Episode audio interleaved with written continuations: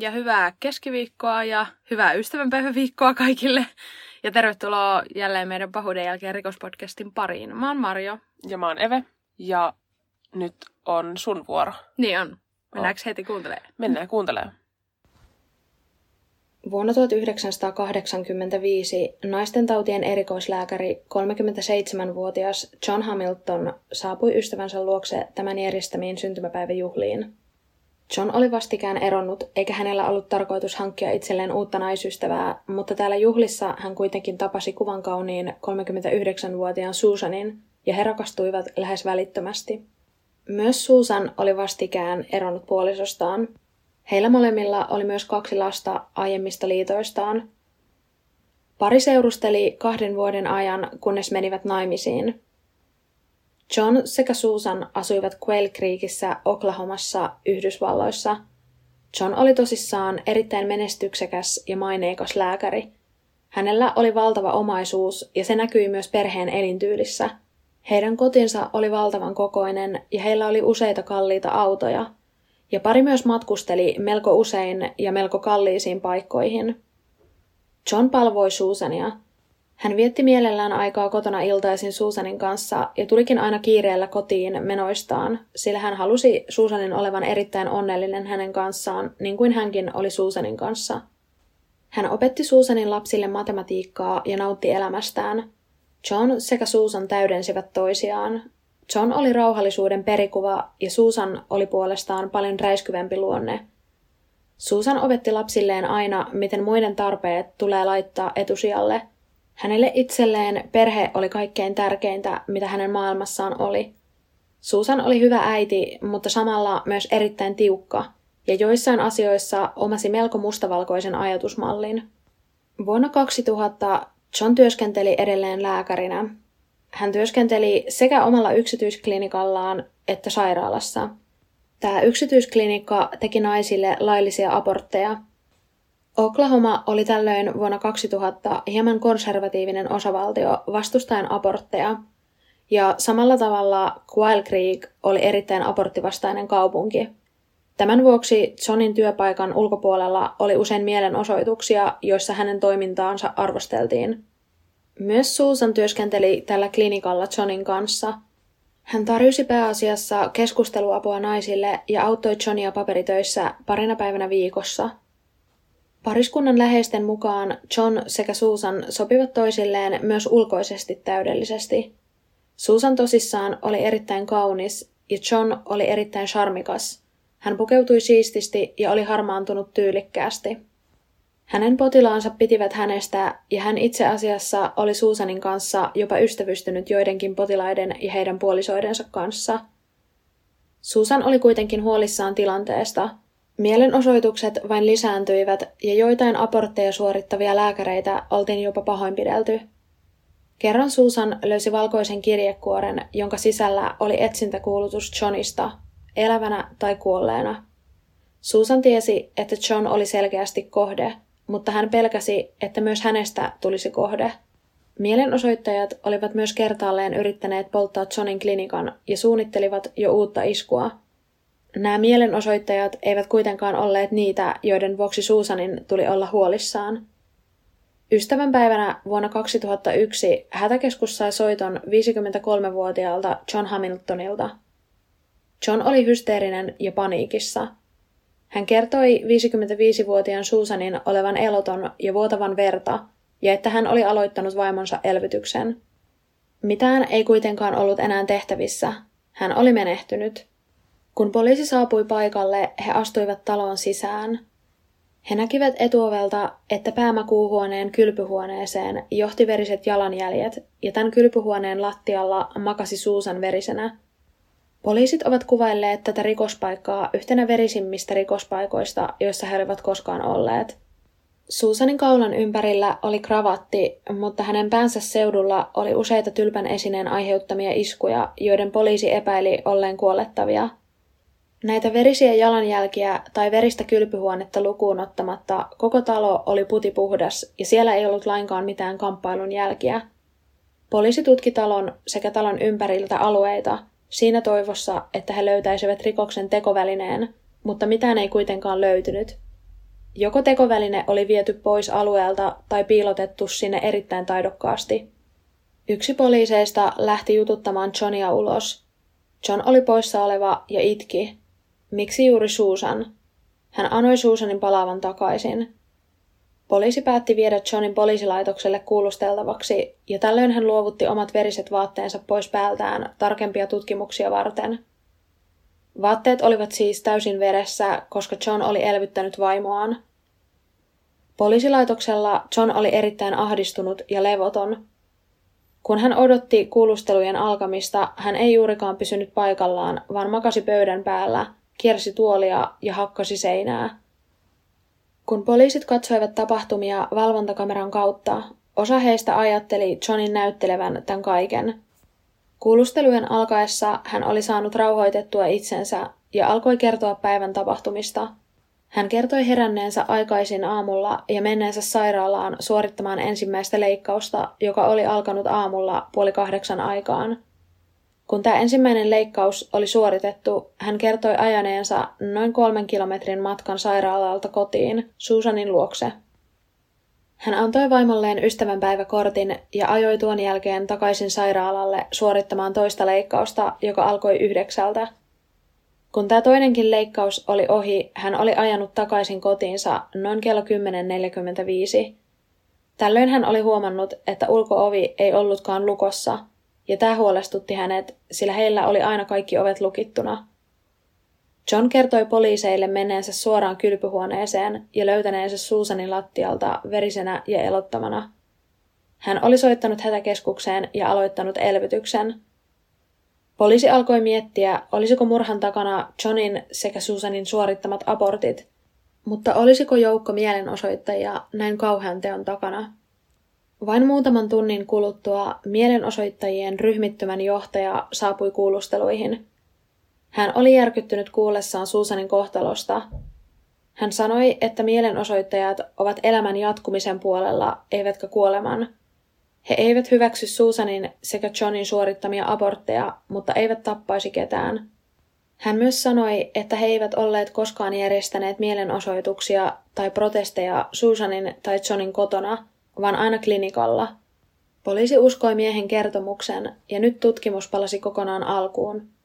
Kuka oli syyllinen Susanin murhaan? Poliisit kävivät läpi murron mahdollisuuden, mutta talosta ei löytynyt minkäänlaisia murtojälkiä. Mitään ei myöskään vaikuttanut puuttuvan. Tavaroita ei oltu pengottu ja kaikki Susanin korut olivat tallella ja näkyvillä. Erittäin nopeasti poliisit sulkivat pois pieleen menneen murtokeikan. Yhtäkkiä perheen siivooja lähestyi poliisia. Hän kertoi huomanneensa, että tämän kyseisen kylpyhuoneen, josta Susan löytyi menehtyneenä, tasolta puuttui iso painava marmorinen patsas. Se oli ainoa asia, jonka siivooja oli huomannut puuttuvan. Poliisit uskovat, että tämä patsas oli tekoväline, ja tämän vihjeen avulla he saivat myös tärkeää tietoa syyllisestä.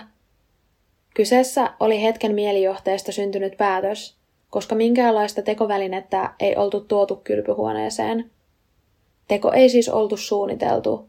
Oli erittäin mahdollista, että teko oli tehty äkkipikaisesti vihan vallassa. Tämän tiedon kanssa poliisi alkoi tutkia Johnia uudestaan.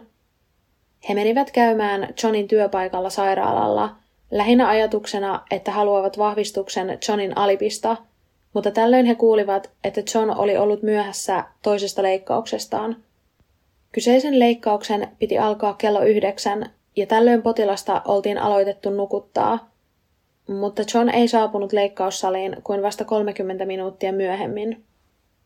Puoli tuntia ei ole pitkä aika, mutta se on tarpeeksi pitkä aika toisen ihmisen hengen viemiseen. Kun poliisi keskusteli Johnin sekä Susanin naapureiden kanssa, yksi heistä kertoi, että Susan oli vain pari viikkoa ennen murhaansa riidellyt Johnin kanssa – ja kertonut harkitsevansa eroa, sillä John oli mahdollisesti ollut uskoton. Tämän tiedon myötä Johnista tuli pääepäilty.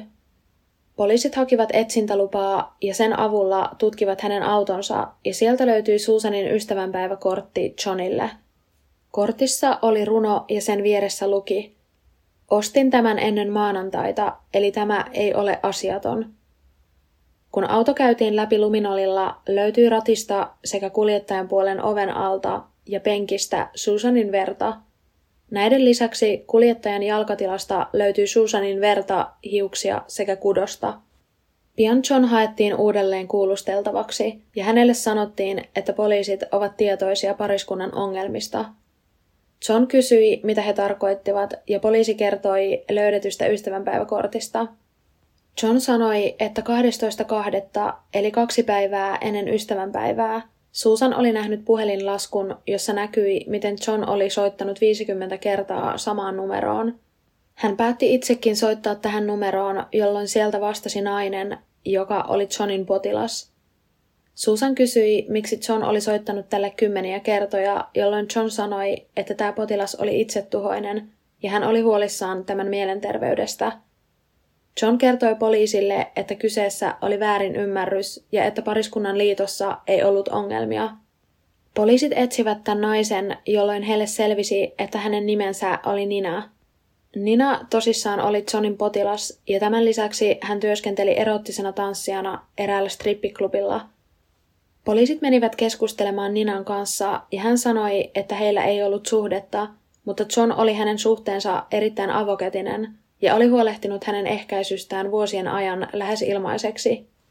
Nina kertoi, että John oli vierailut tällä klubilla kahdesti ja maksanut hänelle molemmilla kerroilla tansseista reilusti pyydettyä enemmän. Nina myös sanoi, että hänellä oli ollut mielenterveysongelmia ja että John oli antanut hänelle kokeiluun erilaisia masennuslääkkeitä, jotta hän löytäisi juuri hänelle itselleen sopivan lääkityksen – Poliiseista kaksikon suhde vaikutti melko erikoiselle. Todisteet puhuivat puolestaan ja poliisit päätyivät pidättämään Johnin epäiltynä Susanin murhasta, ja perheen läheiset eivät suostuneet uskomaan tätä todeksi. He olivat varmoja, ettei John kykenisi tekemään mitään näin järkyttävää omalle vaimolleen, jota hän selkeästi rakasti ja palvoi. John myös itse kielsi osallisuutensa tekoihin jyrkästi. Kun oikeudenkäynti alkoi, siellä oli paikalla tietysti kaikki perheen omaiset ja Susanin läheiset, mutta myös Johnin potilaita. Lähes kaikki osoittivat tukensa Johnille ja olivat varmoja, että hänet todetaan syyttömäksi tähän tekoon. Oikeudenkäynti sujuikin hyvin Johnin osalta. Jopa syyttäjä alkoi uskoa, että hänellä ei ole tarpeeksi näyttöä Johnia vastaan, kunnes todistajan penkille istui Johnin palkkaama veriroisketutkija John oli tosiaan kuullut, että syyttäjän veriroisketutkija aikoi vierittää syyt hänen niskoilleen, joten hän päätti palkata yhden maan parhaimmista veriroisketutkijoista puolustamaan häntä. Alkuun tämä tutkija sanoi, että suurin osa näistä veriroiskeista on tullut elvytyksen yhteydessä ja ovat selitettävissä. Syyttäjästä alkoi tuntua entistä enemmän siltä, että hän saattaa hävitä tämän tapauksen, kunnes hän lopuksi kysyi, oliko heiltä jäänyt jotain huomaamatta – ja tämä veriroisketutkija vastasi kyllä. Hän sanoi, että kun hän tutki Johnin paidan veriroiskeet, hän löysi oikean käden hihansuun sisäpuolelta veriroiskeita, joita ei oltu aikaisemmin huomattu. Hän sanoi, että ne roiskeet ovat tulleet sinne silloin, kun Susania oli hakattu kuoleaksi. Hän oli varma, että se ihminen, jonka päällä tämä paita oli ollut, oli syyllinen Susanin kuolemaan – John tuomittiin elinkautiseen vankeusrangaistukseen ilman ehdonalaisen mahdollisuutta. Poliisi uskoo, että pariskunta eli lähes täydellistä elämää, kunnes Susan sai tietää, että John oli mahdollisesti ihastunut tai muuten läheisemmässä kontaktissa tähän tanssijaan Ninaan. Hän koki tämän nolona ja oli järkyttynyt sekä pettynyt. Hän kirjoitti Johnille ystävänpäiväkortin ja ystävänpäivänä toi ilmi, että halusi erota – John räjähti vihasta. Hän ei halunnut päästää Susania menemään. Susan lähti tämän riidan jälkeen suihkuun, jolloin John meni hetken kuluttua perässä ja otti mukaansa kravaatin. Hän alkoi kuristaa Susania ja hetken kuluttua Susan päätyi lattialle. Tuolloin Susanin ollessa joko tajuton tai taistellessaan hengestään Johnia vastaan, John hakkasi hänen päätänsä lattiaan ja lopulta sai otteen patsaasta, jolla alkoi hakata vaimoaan päähän, kunnes tämä ei enää hengittänyt. Teon jälkeen John oli mennyt suihkuun ja antanut veriroiskeiden valua viemäriin. Hän oli tämän jälkeen huuhdellut viemäriä runsaalla vedellä, jotta verijäljet huuhtoutuisivat pois. Lopuksi hän oli vaihtanut päällensä puhtaat vaatteet ja ottanut omat veriset housut sekä tekovälineen mukaansa ja palannut sairaalaan myöhässä, jossa suoritti leikkauksen. Leikkauksen jälkeen hän meni kotiin ja vaihtoi tämän aiemmin verestä likaantuneen paidan päällensä, ja no siitä eteenpäin tapahtumat onkin jo käsitelty. Tämä veriroisketutkija, jonka John palkkasi itselleen, on kertonut, että koska hän vannoi valan, hänen oli puhuttava totta, kun syyttäjä kysyi häneltä, jäikö jotain huomaamatta, vaikka hän tiesi tuolloin, että hänen todistuksensa myötä John todetaan syylliseksi. Enpä haluaisi olla se potilas, jota John on leikannut sen jälkeen, kun hän on oikeasti murhannut vaimonsa. Niin, joo. Mitä hän on niin kuin, ajatellut? Mitä siinä on ollut niin kuin, mä en usko, että hän on pystynyt siihen leikkaukseen keskittyä. No en mäkään. En mä tommosesta... Et vaikka varmasti kirurgit niin kuin, nollaa ajatuksensa, mutta kyllä mä silti epäilen. Niin, siis eihän toi ole sellainen tavanomainen päivä, että murhaan tosta yhden ihmisen. Niin. Niin ei varmaan saa nollattua silleen yhtä helposti. Mutta on silleen, kun tässä ei ollut niin kuin, ketään periaatteessa ehkä nyt oikeasti ketään kolmat osapuolta. Että jos ei heillä oikeasti ollut suhdetta sillä tanssijalla niin, ja niin. Johnilla. Toki, eihän me tiedetä, että huijaako ne, oliko Niin. niillä suhde vai eikö niillä ollut. Mut, Niin. niin. niin. Ja voihan se olla, että John halusi suhdetta. Voi, niin, kyllä. Mä määrätyllä tavalla luulen, että se John kuitenkin halusi olla Susanin kanssa ja just säikähti sitä, että se jättää sen. Mm. Mä en vaan ymmärrä, että miksi se ero on aina ihmiselle niin hirveän vaikea En ongelma. mäkään. Mutta onko siinä se, että sä oot sit semmonen omistuksen halunen, että jos sä oot niinku naimisissa jonkun kanssa, niin tota, että Niin, en mä tiedä. niin. Luulisin, että se ero nyt ei ole maailmanloppu, mutta joillekin se on. Niin. Mun mielestä toi oli tota, aika hienoa, että se veriroiske analysoija sanoi siellä oikeudessa sen, vaikka John oli paljast, tai to, niinku, palkannut hänet. Joo. Mutta siis kyllähän hänen pitikin tuoda se ilmi, koska hän on Mm. se... Niinku, Eihän hänellä voinut olla vaihtoehtoja. Ei. Et mä, Mutta aika kovaa pokkaa vaatii myöskin toi, että oikeasti niin se ihminen pal- tai palkkaa sut puolustamaan sua. Mm. Ja sit sä paljastat näin. mut huomaat ammattilainen. Niin huomaa. Ja Mut- hyvä, että näin. Niin, ja sitten, että sehän ei olisi, hän ei olisi varmaan kertonut sitä, ellei tota, se syyttäjä olisi kysynyt. Et Niin, että jäikö jotain lisättävää? huomaamatta, jos se oli kerran vika kysymys. Ei varmaankaan, siinä se varmaan tajusi, että nyt, nyt se on valehtelu, ja hän sanoo, että ei ole. Niin. Mm. Et on kyllä siis, joo. Että toi loppu oli mun mielestä siis tosi makea, miten hänet sitten tuomittiin. Niin, niin munkin mielestä. Et vaikka sitten varmaan John vähän mietti, että Niin, tuliko virhe tehtyä. Siis varmaan. mutta mäkin uskon tähän poliisin teoriaan, että tämä oli ihan äkkipikaisuusmurha, Mm. koska äh, just niin kuin ne sanoikin, että kun ei sinne kylpyhuoneeseen viety mitään, että toki kyllähän hän sen kravaatin vei, että Mm. eihän hän välttämättä ajatellut, että hän niin kuin iskee päähän, vaan että hän vaan kuristaa kuoliaaksi. Mm. Mutta kyllä mä uskon, että oli sitä, että hän meni sinne perään ja ehkä se riita jatkui siellä vielä ja hän kysyi vielä, että meinaako vaikka Suusan lähtee oikeasti ja näin. Mm. Mä uskon siihen. Mäkin uskon. Ja sitten kun mä en usko, että tässä ei varmaan ollut kysymys edes siitä, että hän ei halunnut, että Susan ja on kenenkään muukaan kanssa, Mm. vaan hän vaan halusi, että Susan on hänen kanssaan. Niin, Että se sitten vaan eskaloitu se tilanne siihen. niin, näin mäkin uskon. Et, tota, Mutta sulla oli vissiin siis samantapainen keissi, että Joo, mies vähän. naisen. joo, Joo. No mennäänkö kuuntelemaan se? mennään vaan. Denise Leuthold syntyi 3. helmikuuta 1974. Hän tapasi jo nuorena koulussa Nathanin. Nathan oli syntynyt 7. joulukuuta vuonna 1975. He olivat molemmat vahvasti mukana kirkon toiminnassa ihan pienestä pitäen, ja heidän perheensä olivat erittäin uskonnollisia. Nathan ihastui Deniseen jo yläasteella. He alkoivat viettää paljon aikaa toistensa kanssa, mutta heidän kasvatuksensa perusteella he eivät kuitenkaan saaneet seurustella keskenään, joten he olivat alkuun vain kavereita. Lopulta nuoret alkoi seurustella yliopistoon mennessään ja he olivat toistensa ensimmäiset seurustelukumppanit. He molemmat olivat erittäin urheilullisia, karismaattisia ja älykkäitä. Nathan oli usein Denisen luona ja vietti aikaa myös hänen vanhempiensa kanssa. Pariskunta meni lopulta naimisiin heinäkuussa 1995. Pariskunta asui Illinoisissa Yhdysvalloissa ja Denise työskenteli vakuutusyhtiössä, kun taas Nathan oli myyntitöissä. Aikuisena he olivat vahvasti uskossa ja baptisteja. Nathan oli aina haaveillut, että voisi auttaa ihmisiä ympäri maailmaa, ja tuttava pariskunnan kautta hän kiinnostui lähetystyöstä ja lopulta vuonna 1998 Nathan sekä Denise muuttivat Liettuaan tekemään lähetystyötä vuoden ajaksi, jonka jälkeen he muuttivat takaisin Yhdysvaltoihin.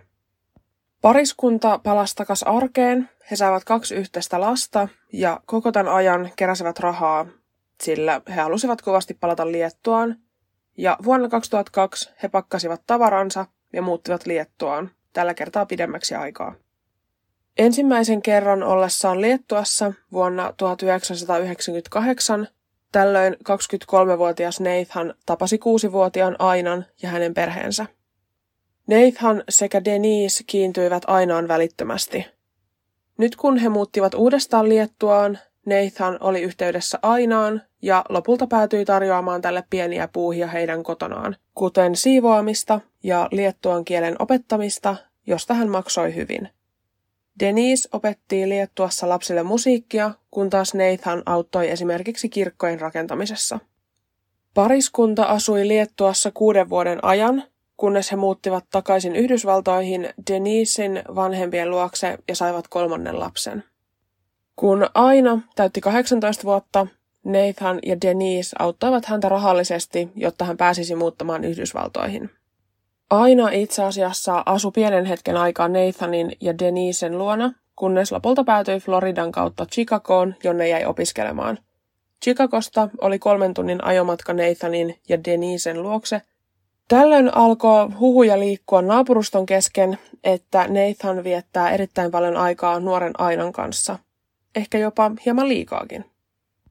Ystävänpäivänä 2013 39-vuotias Denise laittoi lapsiaan valmiiksi kouluun ja Nathan lähti hoitamaan juoksevia asioita. Pariskunnan lapset olivat 12, 10 ja 4 vuoden ikäisiä. Nathan sai myöhemmin päivällä kolmen aikaa soiton, ettei Denise ollut hakenut heidän nuorinta tytärtään kotiin päivähoidosta, niin kuin hän oli tehnyt joka ikinen päivä. Denise oli siis jäänyt kotiäidiksi, kun tämä kolmas lapsi syntyi, ja hän hoisi pääasiassa lasten koulukuljetukset. Nathan ei huolestunut, hän ajatteli, että Denise on ehkä sekoittanut aikataulut ja lähti hakemaan tytärtään kotiin. Kun tytär oli haettu, Nathan ajoi kotiinsa Denisen luokse. Kotiin päästyään hän huomasi, että perheen autotallin ovi oli auki, Denisen auto oli kadoksissa ja talossa oleva ikkuna oltiin rikottu. Nathan ei mennyt taloon sisälle, vaan päätyi soittamaan hätäkeskukseen mahdollisesta murrosta. Tämän hätäkeskuspuhelun aikana Nathan ei mainitse kertaakaan, että hänen vaimonsa on mahdollisesti lähtenyt johonkin tai ehkä jopa kadonnut, vaan hän sanoi ainoastaan, että epäilee, että heidän talonsa on murtauduttu, jonka jälkeen hän vei tyttärensä naapurin luokse ja alkoi soittaa ystäviään läpi, mutta kukaan ei ollut kuullut sanallakaan Denisestä. Kun poliisit saapu paikalle, he huomasivat välittömästi, miten oudosti Nathan käyttäytyy. Nathan ei pyrkinyt taloon sisälle missään vaiheessa. Hän rauhallisesti odotteli talon ulkopuolella poliisien tuloa, ja kun tämä Liettuasta kotoisin oleva nuori nainen Aina oli yrittänyt soittaa hänelle, hän ei vastannut, vaan tekstasi, että en voi puhua nyt, meillä on ilmeisesti tapahtunut murto. Tähän tekstiviestiin Aina vastaa, mielenkiintoista, ja viestin loppuun hän laittoi virnoilevan hymiön.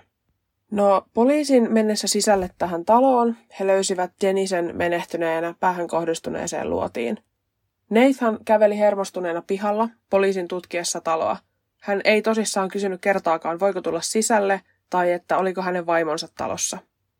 Kun poliisi kertoi Nathanille, että Denise on menehtynyt, Nathanin ilmekään ei värähtänyt. Poliisi pyysi Nathanin apua selvittämään, että oliko talosta kadonnut jotain, jolloin Nathan kertoi, että talosta puuttui kamera, tietokone, kaksi sormusta sekä kaksi asetta, joista toinen oli 40 kaliberinen käsiase, samanlainen, jolla Denisiä oltiin ammuttu. Talossa myös keittiön laatikoita oli avattu ja esimerkiksi nojatuoli oli kaadettu. Nathan toi ilmi selkeästi mahdollisen epäonnistuneen murron, kun taas poliisit olivat tämän suhteen epäileväisiä. Poliisien mielestä talossa oli aivan liian siistiä murrolle. Kaikki, mikä ei ollut paikallaan, oli vaikuttanut vain todella lavastetulle. Esimerkiksi nämä keittiön laatikot, jotka oli avattu, oli vaan asetettu lattialle, ei suinkaan tiputettu sinne, mitä mahdollisesti murtavaras tekisi kiireessä. Nathan vietiin poliisilaitokselle kuulusteluihin, ja koko kuulustelujen ajan hän oli ylimielinen ja jotenkin tunteeton.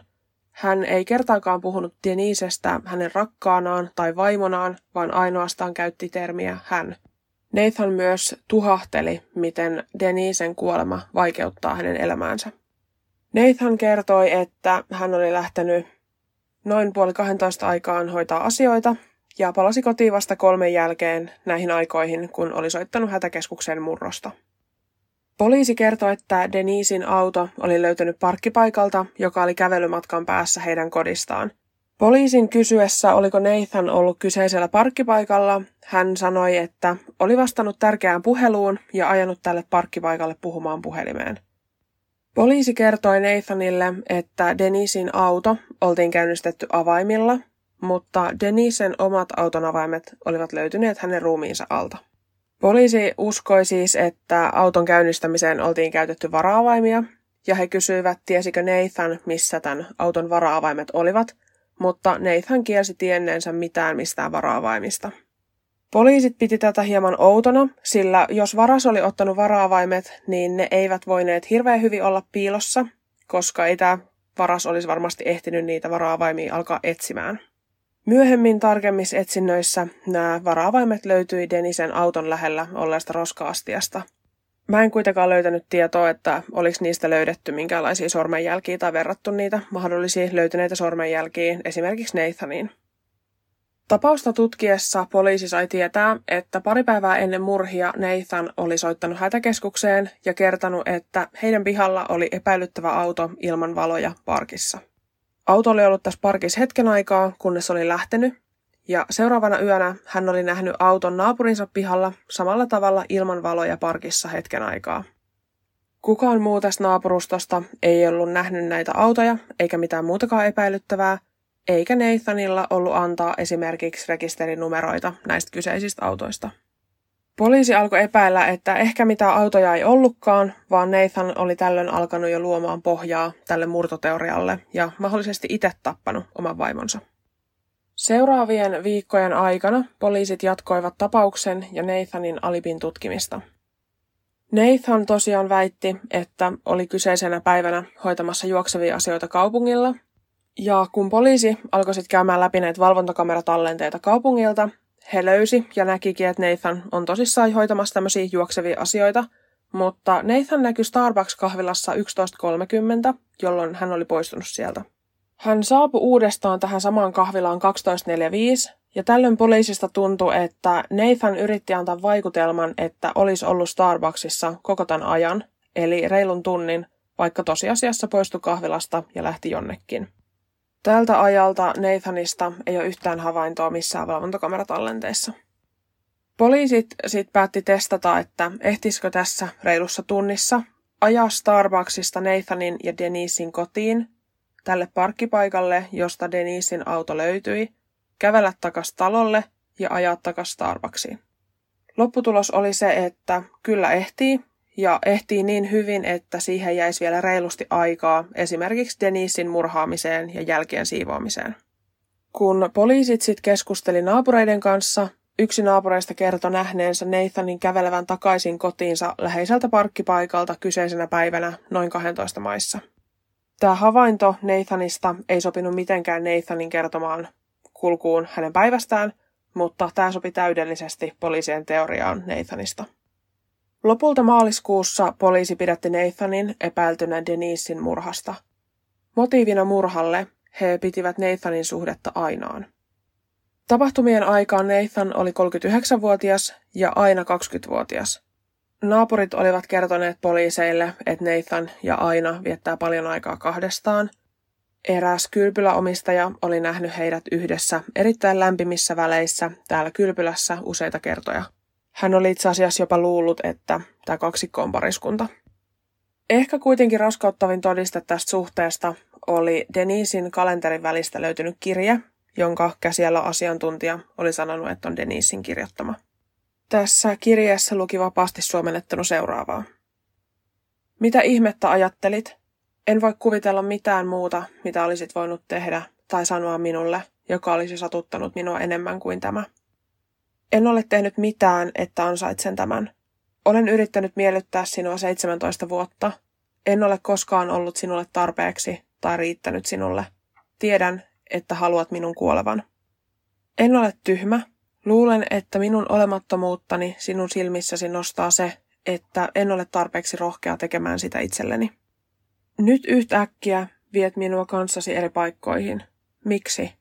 Ehkä ajattelet, että en koe oloani vielä tarpeeksi pahaksi.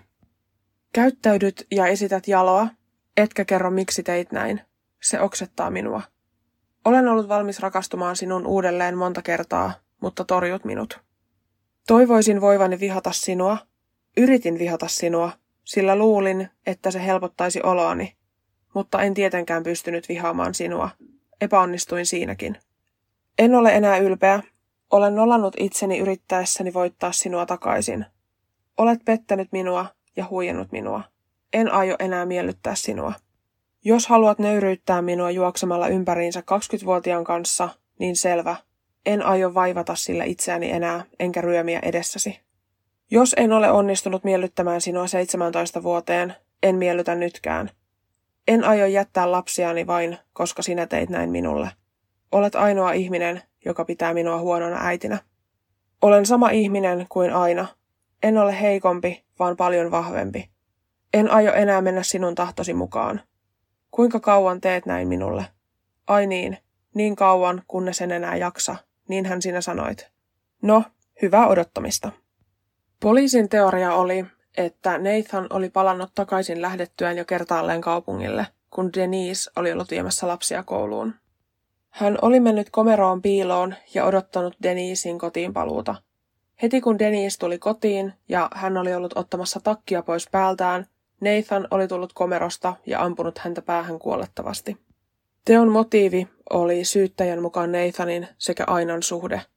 Nathan tappoi Denisin ystävänpäivälahjaksi Ainalle. Poliisi oli nauhoittanut Nathanin puheluita Denisin kuoleman jälkeen, ja Nathan oli soittanut Ainalle kolme puhelua, jossa ohjeisti, että hänen ei tule kertoa poliiseille mitään heidän suhteestaan, vaan ainoastaan viitata häneen hänen hengellisenä johtajana ja tukijana. No oikeudenkäynnissä Ainan kuulusteluissa hän kielsi hänen ja Nathanin suhteen juuri niin kuin Nathan oli ohjeistanut.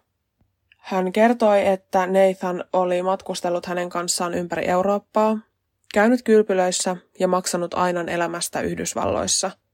Hän sanoi, että heillä oli yhteinen tili, mutta että heidän välillään ei missään nimessä ollut mitään romanttista.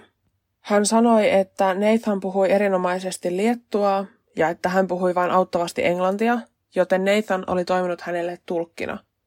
Kun häneltä kysyttiin, miksei Denise vienyt häntä minnekään, niin aina sanoi, että Denise puhui huonommin liettua kuin Nathan.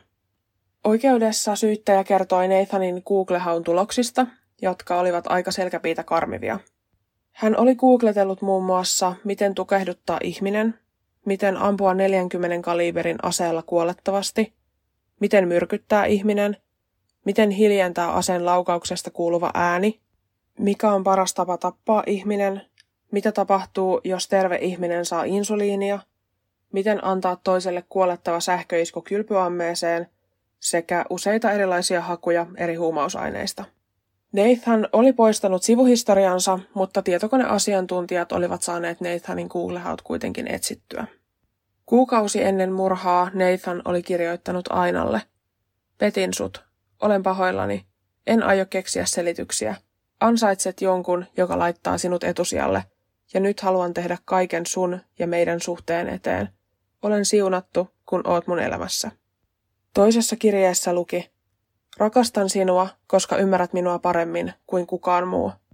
Olen parempi ihminen, kun olet vierelläni, ja elämässäni on nyt merkitys, kun sinä olet osa sitä ja olet kaikkeni, eikä se tule koskaan muuttumaan. Vankilassa ollessaan odottaessaan tätä oikeudenkäyntiä, Nathan oli soitellut Ainalle ja kertonut, miten hyvä äitipuoli hänestä tulee hänen lapsilleen ja miten Denise oli tykännyt Ainasta ja haluaisi ehdottomasti hänen olevan hänen lapsien uusi äiti. Oikeudessa todisti myös Nathanin pastori, joka oli huomannut Nathanin ja Ainan epäsopivat välit ja varoittanut Nathania, että mikäli hänen käytöksensä Ainaa kohtaan ei muutu, hän saattaa menettää työpaikkansa. Oikeudessa tuotiin myös ilmi, että Aina oli aiemmin Yhdysvaltoihin muuttaessaan käynyt hetken aikaa kristillistä koulua, jonka säännöt on no ainakin mun korvaa melko tiukat. Siellä ei siis saa käyttää päihteitä, harrastaa seksiä, olla homo, uhkapelata, harrastaa noituutta tai astrologiaa, ei saa myöskään oppia toisista uskonnoista mitään tai esimerkiksi jookata tai meditoida. Mikäli näitä edellä mainittuja sääntöjä rikkoo, häädetään koulusta ja koulu sai tietää, että Ainalla on suhde Nathanin kanssa, joten hänet lähetettiin koulusta kesken lukukauden pois. Ja hän itse asiassa muutti Nathanin ja Denisin luokse hetkeksi aikaa. Aina itse sanoi poliisille, että hän loukkasi kätensä ja oli musiikkilinjalla, joten sen takia ei voinut enää jatkaa koulussa, mutta poliisit olivat selvittäneet Ainan koulupapereista, että hänet potkittiin koulusta pois, kun hän oli lähtenyt yöksi pois Nathanin luokse. Nathan kielsi oikeudessa syyllisyytensä Denisin murhaan. Puolustus nosti esille, että rikotun ikkunan alla oli mutainen kengänjälki, joka ei sopinut Nathanin kenkiin. Nathanissa ei myöskään ollut minkäänlaisia veriroiskeita, ja puolustus toi myös ilmi sen, että poliisi oli löytänyt tutkimuksissaan korurasiasta, josta nämä kaksi sormusta puuttui, niin yhden sormenjäljen, joka ei sopinut Nathaniin, eikä vieläkään tiedetä, kenen tämä kyseinen sormenjälki on. Puolustus myös sanoi, että syyttäjällä ei ole minkäänlaisia fyysisiä todisteita Nathanin sekä Ainan suhteesta, mutta tästä puolustuksen puheenvuorosta huolimatta vain 90 minuutin harkinnan jälkeen Nathan todettiin syylliseksi vaimonsa murhaan ja hänet tuomittiin 80 vuodeksi vankilaan. Oikeudenkäynnin lopuksi tuomari sanoi Nathanille, on kauheaa, että veit lapsilta oman äidin ja vielä hänen vanhempiensa kodissa – Lopetat elämäsi kylmässä ja koleassa vankilassa, jossa olet enemmän numero kuin nimi. Lähde tästä maailmasta ollen enemmän ei kukaan kuin joku. Teit vuosia hyviä asioita lähetystyön merkeissä, mutta kaikki hyvät tekosi ovat nyt nollattu. Tämä oli mun mielestä kyllä aika kylmäverinen murha. Ja mun mielestä tässä tuli sekin esiin kyllä, että ei toi Nathan katunut tekoonsa. Eikä hän niinku juurikaan niin. yritellyt sitä peitelläkään. Mm. Siis mun mielestä, että eihän hän nyt niinku juossut poliisille kertoa, että se on hän, mutta eihän hän kiinnostanut ne todisteet kauheasti. Eihän silloin, kun poliisi kertoi hänelle tästä, ei ilmekään värähdä. Niin, niin luulisit, että jos sä et halua jäädä kiinni, että sä edes esität. Niin, niin siis niinku... tätä mä aina ihmettelen näissä. Itse en ole murhaaja tietenkään, mutta niin kuin, jos mä tappaisin jonkun, niin mä edes yrittäisin esittää, että mä en niin. ole tehnyt sitä. Mä yrittäisin esittää, että mä oon huolissaan. Niin kuin, eihän Joo, mä en, niin kuin, jos niin. joku tulisi mulle kertomaan, että joo, että no nyt on tilanne tämä, että on löytynyt kuolleena, niin kyllä mun mielestä järkikin sanoo, että... Niin, rupeaa vaikka oksentaa niin, tai jos sun jotain. ilmekään ei niin kuin värähdä, niin, niin kyllä se saattaa hieman epäilyttävää. Toki ihmiset reagoivat eri tavalla, mutta kyllä vähän edes niin kuin joku alahuuli rupesi väpättää. Niin, kyllä. Mutta jos ei mitään, niin, mä, niin mäkin pidän sitä todella outona. Niin, jotenkin tosi jännä. Mutta siis se mun mielestä kertoo semmoisesta niin kuin aika kylmäverisestä murhaajasta, että mm. ei se kauheasti oikeasti enää loppupeleissä vaimostaan välittänyt. Ei, ja mähän uskon ihan täysin, että Ainalla ja Nathanilla oli suhde. Niin mäkin. Ja ihan siis todellakin Joo. fyysinen suhde. Mä uskon ihan, ihan samaan, kyllä. Et se kirje, minkä Denise kirjoitti, niin olihan se tosi niin kuin, mun mielestä selkokielinen. Siis ei siinä jäänyt mitään kysyttävää tai mitään ei niin epäilyttävää. Ei mm. todellakaan. Mm aika mun mielestä sekin järkyttävää, että sä voit isänä tehdä tolleen sun omille lapsille. Että mm. sä viet niiltä äidin, ne on kuitenkin sen ikäisiä, mitä 40 ja 12 kun se oli. Joo. Niin kyllä ne tajuu. Totta kai, ja siis nehän jäi orvoiksi, koska niin. nyt isäkin on vankilassa. Nimenomaan. Niin ja siis en mä haluaisi myöskään tommosen isän kanssa olla, joka on tappanut mun äidin. Mutta Ää, siis tämä Nathanhan palkkas Ainalle lakimiehen ja hän käytti niiden lasten niin kuin, koulurahoja, mitä ne oli säästänyt laittanut tileille, että ne pääsisi niinku kouluttautumaan, niin hän maksoi niistä tämän lakimiehen, mikä Törkeetä. on varmaan niinku aivan järkyttävän kallis Jenkeissä. Niin, varmaan. Ja tota, itse asiassa siitä oikeudesta vie senkin verran, että tällä Ainallahan oli tulkki siellä ja. oikeudessa, koska hän sanoi, että hän ei osaa englantia. Ja, ja sitten kun sitä Ainalta kyseltiin jotain, se vastasi liettuaksi, ja tulkki käänsi sen enkuksi, niin yhtäkkiä se aina saa hirveän raivarin, että hän ei ollut tyytyväinen siihen, miten se tulkki oli näin kääntänyt. Niin ja miten hän voi tietää, miten se on kääntänyt. Joo, ja sitten se niin kuin käski sen tulkin lähteä pois. Ja sitten Nathan oli silleen, että no mut hän voi ruveta tulkkaamaan. Ja sitten siellä oikeudenkäynnissä oltiin silleen, että sä et todella tulkkaa tässä, niin kuin, että sä oot oikeasti syytettynä, että Joo. sä et todella tulkkaa. Ja sitten se aina ei edes tarvinnut tulkkia, että hän puhuu sitten ihan täydellistä englantia. Niin, että sekin oli niinku kusetusta. Mm. Mm. Niin, no kaikin puolin tämä vaikuttaa siltä, että ei tuo Nathan oikeasti välittänyt kuin itsestään. Siis silleen, että mm. jos et sä jos sun rakkaus loppuu sun puolisoon, sä löydät uuden, niin kyllä sä yleensä aina sä välität sun lapsista kuitenkin. Kyllä. Ja siis, niin, he nyt väittää tietysti, että ei ole mitään niin kuin, seksisuhdetta tai mitään, mutta... Eipä. Niin, ja aina on ollut oikeasti kuusivuotias, kun hän tavannut. Niin. Niin väkisinkin miettiä, että onkohan siinä niin kuin ollut jotain lasten, lapsen seksuaalista väksikäyttöä. Niin. Et, ei, tota, ei voi tietää. Niin. Et ihan hyvin voi olla mahdollista. Ja sitten jotenkin... Kyllä niin kuin ihan kaikki. Ja sitten eihän me voida tietää, jos sä oot ton ikäinen, sä oot oikeasti noin nuori, niin kuinka helppo sua on oikeasti aikuisen miehen manipuloida. Mm. Eihän me voida tietää, että miten se on niinku niin, aivopessy. Sitten, niin, ei niin. Ja sitten jos Nathankin on ollut joku kolmekymppinen, kun ei oikein, mä en ihan saanut selville, että millaiset niin tämän Ainan lähtökohdat oli siellä Liettuassa. Joo, joo. Että millaisesta perheestä hän tuli. Että sen mä tiedän, että, että äidin kanssa ne ainakin tutustu. Joo. Nathan ja Denise, mutta mä en tiedä, että millainen se oli sitten. Joo se perhe. Että voihan se olla, että jos niin kun Ainan perhe on ollut jotenkin rikkinäinen tai muuten kurjaa, että hän on hakenut sit jotain tukea Nathanista ja Denisestä ja Nathan on sitten vaan hyväksikäyttänyt. Niin, siis siltä mun mielestä kuulosti, mm, että nimenomaan hän haki tukea ja, ja sitten toinen käytti hyväksi. Kyllä. Mut joo, onko sulla jotain lisättävää? Ää, ei mulla varmaan oo. Ok. Kiitos kun kuuntelitte tämän keskiviikon jakson. Palataan ensi keskiviikkona ja siihen asti meihin saa yhteyden Instassa at pahuuden jälkeen tai sähköpostilla pahuuden jälkeen at gmail.com. Moi moi! Moro moro!